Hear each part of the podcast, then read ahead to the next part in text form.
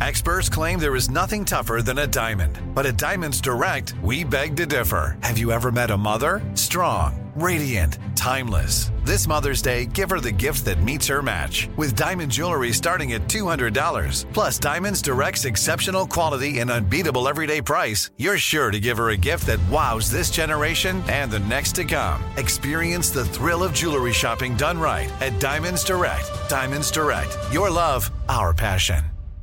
I'm Tracy from Stuff You Missed in History class. Are you a small business owner or even someone who dreams of entrepreneurship? Then check out season two of Mind the Business Small Business Success Stories from iHeart Podcasts and Intuit QuickBooks. Join hosts Austin Hankwitz and Janice Torres as they interview entrepreneurs sharing insights around starting and nurturing a small business. You won't want to miss these inspiring stories of entrepreneurship and discovering ways to business differently so you can too.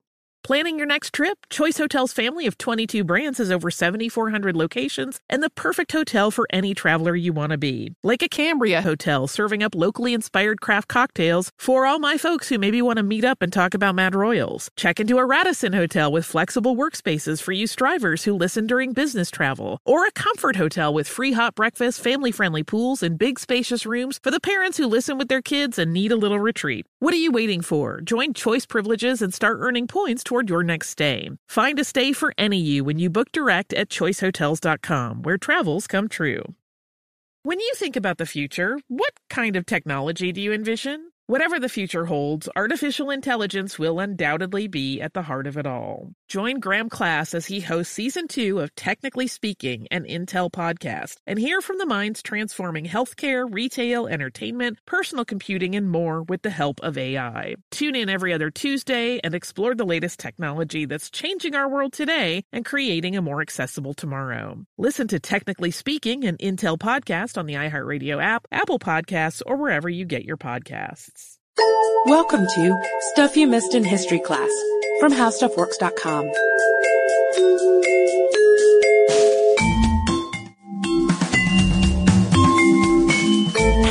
welcome to the podcast. I'm Katie Lambert. And I'm Sarah Dowdy. And Sarah and I were talking books earlier, like we do. And I keep meaning to read 20,000 Leagues Under the Sea because I hear maybe a narwhal makes an appearance. I, I don't even remember that. It's been so long since I read that book. I was probably like 10 years old or something. My Aunt Kim gave me a big batch of Jules Verne books and I raced through them. I remember my favorite one though was The Mysterious Island. That was a very cool book. Well, and I've been calling Sarah steampunk since we went to Dragon Con and we're talking about the influences of Jules Verne on the steampunk movement. But it, he would be a good podcast subject. She perhaps. swears she is not. There's this other great American novel that I keep meaning to read, Moby Dick. And when you love a book enough, it often inspires you to learn more, at least it does us, um, about the author, about the time period, about the circumstances surrounding the writing of the book. And it's extra exciting when a beloved book has its basis in fact. And that is the case with Moby Dick and a whale ship called the Essex. So if you were a 19th century elementary schooler, you wouldn't have missed this story in history class, but somehow or another it has been lost over the years. And that's a shame because it's a really crazy story. So we're going to give you some context because it's what makes history make sense. And when I think Nantucket, I think Nantucket Reds because I know a lot of very preppy people um, who have weddings involving lobster.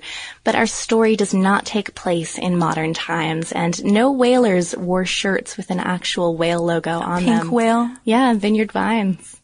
so whaling today is generally not considered a noble pursuit, but you know, hey, neither is eating sled dogs, but it worked at the time, right?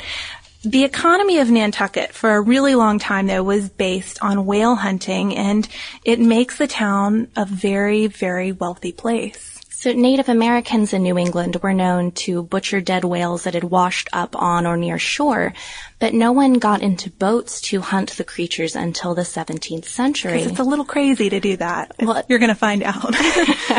they were searching for right whales, which was an actual designation of some whales. Um, but they were also known as the right ones to kill because these baleen whales stuck close to the shore and Nantucketers and Indians would go shore whaling together guess who was captain in these little boats. And according to the New Bedford Whaling Museum, the whalers harpooned their prey and this instrument that they harpooned them with had ropes attached to it that ended in wooden floats.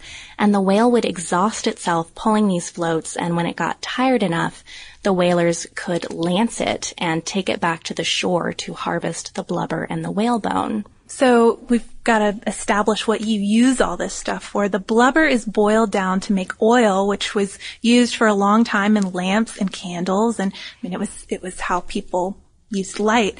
The whalebone was used for stays and, uh, we, we saw kind of a lot of corsets at Dragon Con, We but did. I, for one, don't really miss the days of corsetry. Neither does Scarlett O'Hara. But whaling didn't become a really big business until the 18th century, and that's when sailors, after hunting those right whales almost to extinction, realized that there were much bigger whales further out. Those are the sperm whales.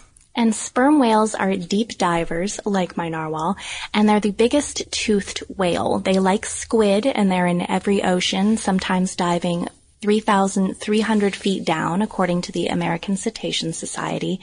And they're not usually white, sorry Melville, but the characteristic that most interested the whalers was what was in a sperm whale's head. No, not its brain, its spermaceti. So this definitely requires a little explanation. It's called the spermaceti because people thought it was the whale's semen. It's not, but it's really this type of wax and it didn't have a smell, so it could be used in makeup and candles and used to lubricate machines. And supposedly those candles burned brightest. And according to Encyclopedia Britannica, quote, the former official unit of illumination, the candle power, was defined as the light given off by a candle of pure spermaceti burning at a rate of 7.776 grams, 120 grains per hour. So there you have it, candle power and the stuff in a whale's head. But if you were really, really lucky, you might also find some ambergris, which is this weird stuff that forms in the intestines of sperm whales, and it can come out either end, but the bigger pieces of it come out of a whale's mouth, which is why it's often known as whale vomit. And squid beaks are sometimes found in it, so maybe the ambergris is a way of protecting the whale's insides. But when it first comes out, it's really gross and smells like dung, according to some scientists. But if you find it in the ocean after it's been there for a while, it smells fantastic. And it's used in the best of the best perfumes because it makes the scent stick, according to an article on our site by Julia Layton. And some people say it's also an aphrodisiac. I, I have to wonder how people discover the uses for things like this for, for both of the things we just mentioned that sound really gross. In one case, kind of stinky. I mean, how do you figure out? You're not getting whale vomit for your birthday, Sarah. How about that? When- Maybe just a nice perfume. Give me the converted form. When whaling was at its peak, ambergris was literally worth its weight in gold. So this is a big deal. Let's get back to our whale hunters though. Okay, so the island of Nantucket is the heart of the whaling industry, or it was at the time. You didn't like my joke I had in the outline. I said it was the blubber of the whaling industry. Haha. Yeah, that's a good Really one. bad. From 1800 to 1840, it was considered the whaling capital of the world. And according to the Nantucket Island Chamber of Commerce, uh, that, that's a pretty big designation, I'd say.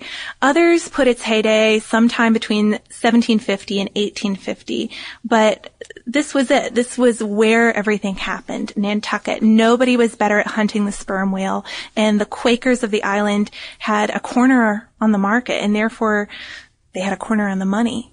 So to go farther and farther in the ocean, whalers would need bigger and better ships. And also a way to deal with the blubber and such on board instead of hauling it back to shore because, you know, it would rot before they got there. So we will introduce the try-works, which was um, this combination of two pots known as try-pots in a furnace, and that was a way that you could boil your oil on board a ship. And fresh blubber made better oil anyway, so this was a, a huge A huge step to process the whale on the ship. You don't have the rotten carcass anymore. You don't have the thousands of pounds of whale meat that you're toting To around. You can stay out there for a long time condensing the blubber into the precious oil. But you would think if you've got these giant pots of oil and also a lot of fire, it might be a bit dangerous, and it was. Fires on board, of course, were very possible, but more dangerous were the whales themselves because you don't go around chasing giant whales in tiny little boats and expect always to come out You've on already top. seen what whales can do to ponies in a recent episode, so you can imagine. Nathaniel Philbrick in In the Heart of the Sea, which is uh, an excellent book that I just started reading, but it's pretty much the definitive account of the Essex, related that in 1810 there were 47 fatherless children on Nantucket, you know, a pretty small island, and a quarter of the women over 23 were widows. So you sent your men off to sea knowing that there was a very good chance they might not come back. And by the time we get to the American Revolution, these ships are going further than they have ever been before to the Falkland Islands, to the west coast of Africa. Um, other ports were starting to become players in the whaling industry. Right, like New Bedford. Yeah, but Nantucket was still the leader. And the American Revolution, of course, slowed things down a little bit. It makes sending out ships more difficult. And same deal with the War of 1812. But by the Treaty of Ghent, uh, it was time to go back to sea. And that was in 1814. And it's in August 1819 that a particular ship set sail, the Essex. And just to give you a little about whaling ships, all of these details come from the New Bedford Whaling Museum as well. Um, our usual whaling ship was about 300 tons, and it had the try-works on board, like we mentioned before. Uh, the Essex was a little bit smaller than that. And each whale ship carried three to five small whale boats with it, because obviously you can't chase a whale with a giant ship. No. And there were planks on the starboard side so men could stand there to cut up the whales. So I'm just, you know, if, if you try to picture it, this ship out in the middle of nowhere, these tiny boats chasing after whales, this, the fire and the oil all on board and men cutting up these gigantic whales on a ship. I'm just imagining how slippery everything would be with the greasy whale blubber everywhere and the the rocking ship and you, it's easy to see why this was such a dangerous profession. I'm so clumsy to begin with. I'm pretty sure I would slide from one end to the other and go directly overboard. So the farther these ships were out at sea, of course, the longer the journeys were, and oftentimes it would it would take years for one mission. Um, ships carried enough provisions for about four years, and they would usually have approximately 30 men on board.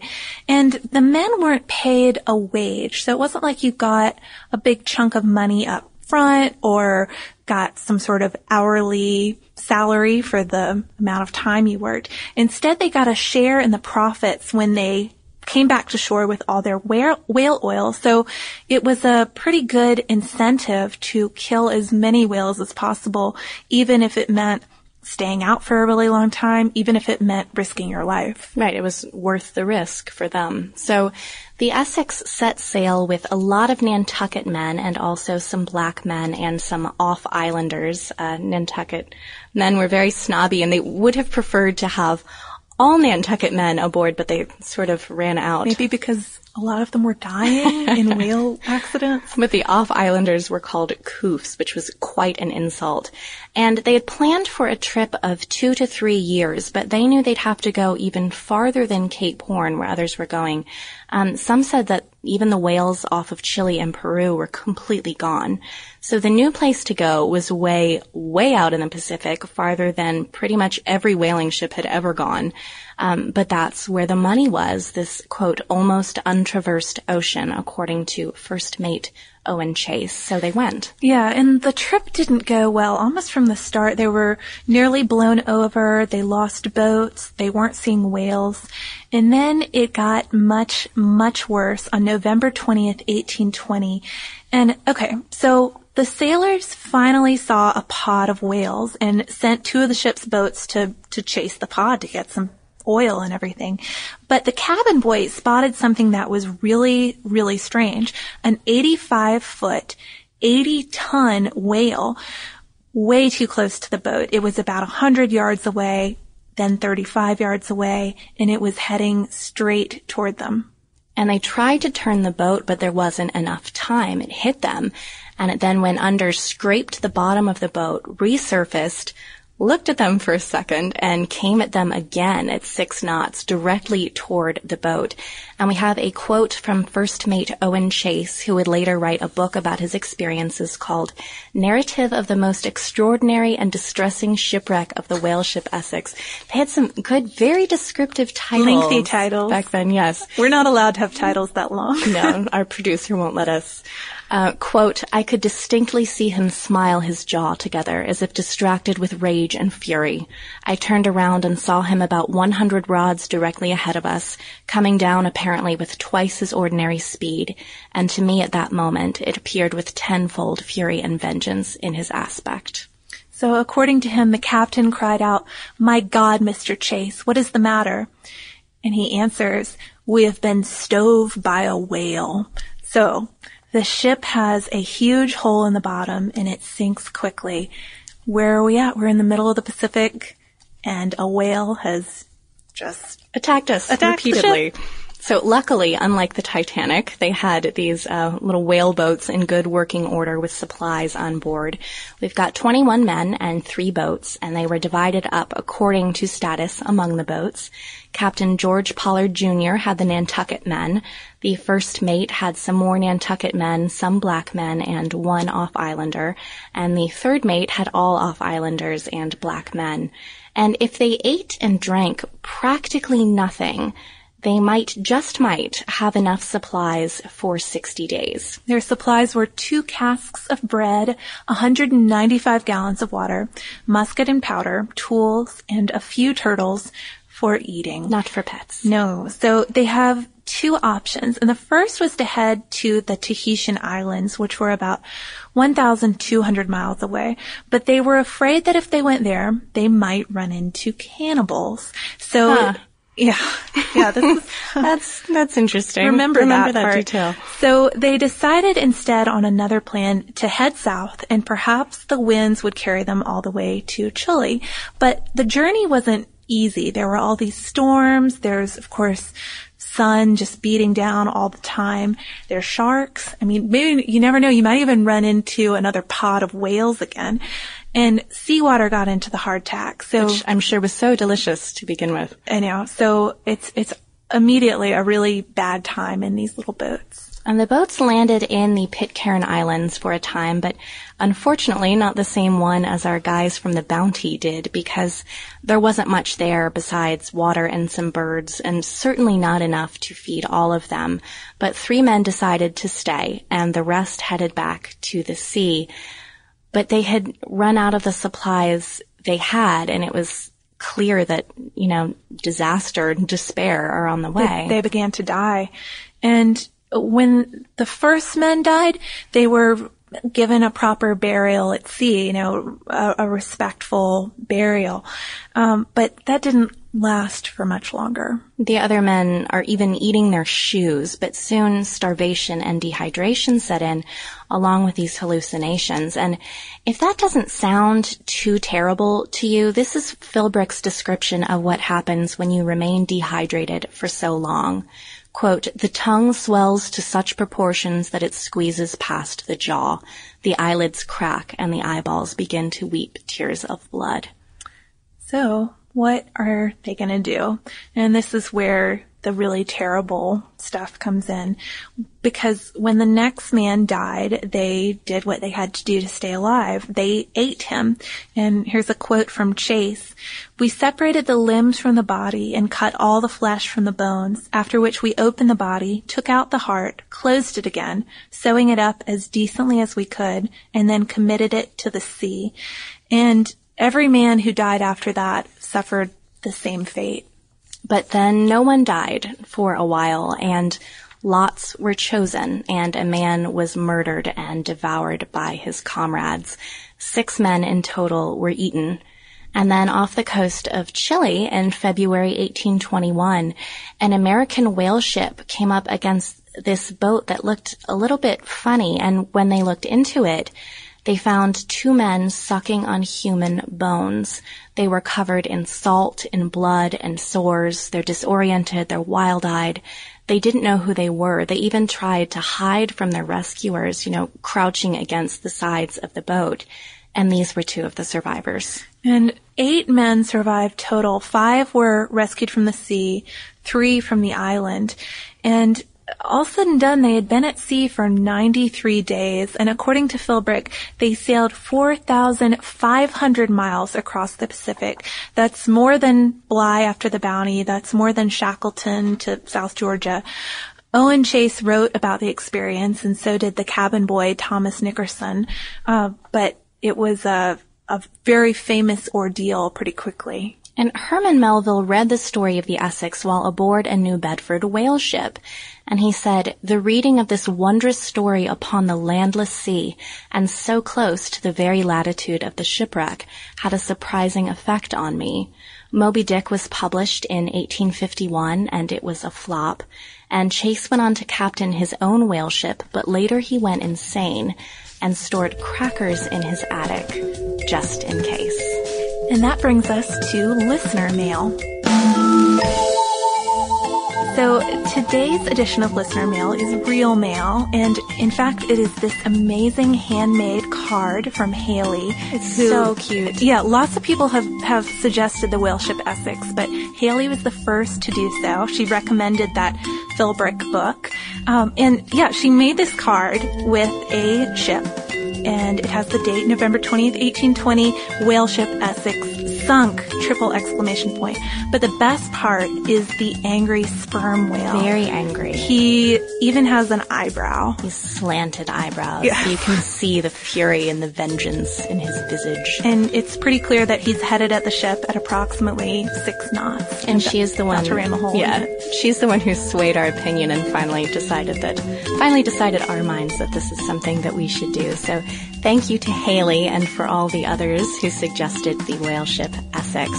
If you would like to send us an email with some topic ideas, we're at historypodcast at howstuffworks.com.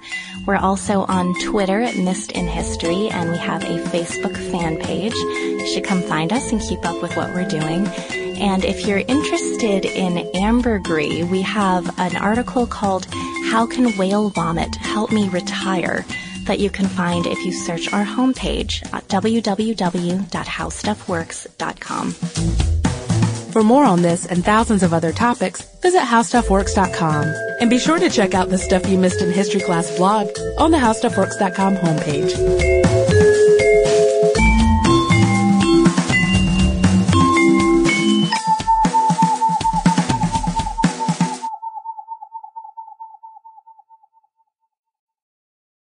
Xfinity has free premium networks for everyone this month, no matter what kind of entertainment you love. Addicted to true crime? Catch killer cases and more spine-tingling shows on A&E Crime Central. Crave adventure? Explore Asian action movies on Hi-YAH. Searching for something extreme? Check out skating, snowboarding, and more on Fuel TV Plus, the global home of action sports. And find crowd-pleasing bops on iHeartRadio's Hit Nation playlist. There's new free shows and movies to love every week. Say free this week in your Xfinity voice remote.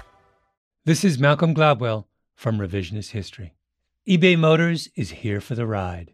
With some elbow grease, fresh installs, and a whole lot of love, you transformed 100,000 miles and a body full of rust into a drive that's all your own. Brake kits, LED headlights, whatever you need, eBay Motors has it. And with eBay Guaranteed Fit, it's guaranteed to fit your ride the first time, every time, or your money back. Plus, at these prices, you're burning rubber, not cash. Keep your ride or die alive at ebaymotors.com. Eligible items only, exclusions apply. Asking the right questions can greatly impact your future, especially when it comes to your finances. So, if you're looking for a financial advisor you can trust, certified financial planner professionals are committed to acting in your best interest. That's why it's got to be a CFP. Find your CFP professional at letsmakeaplan.org.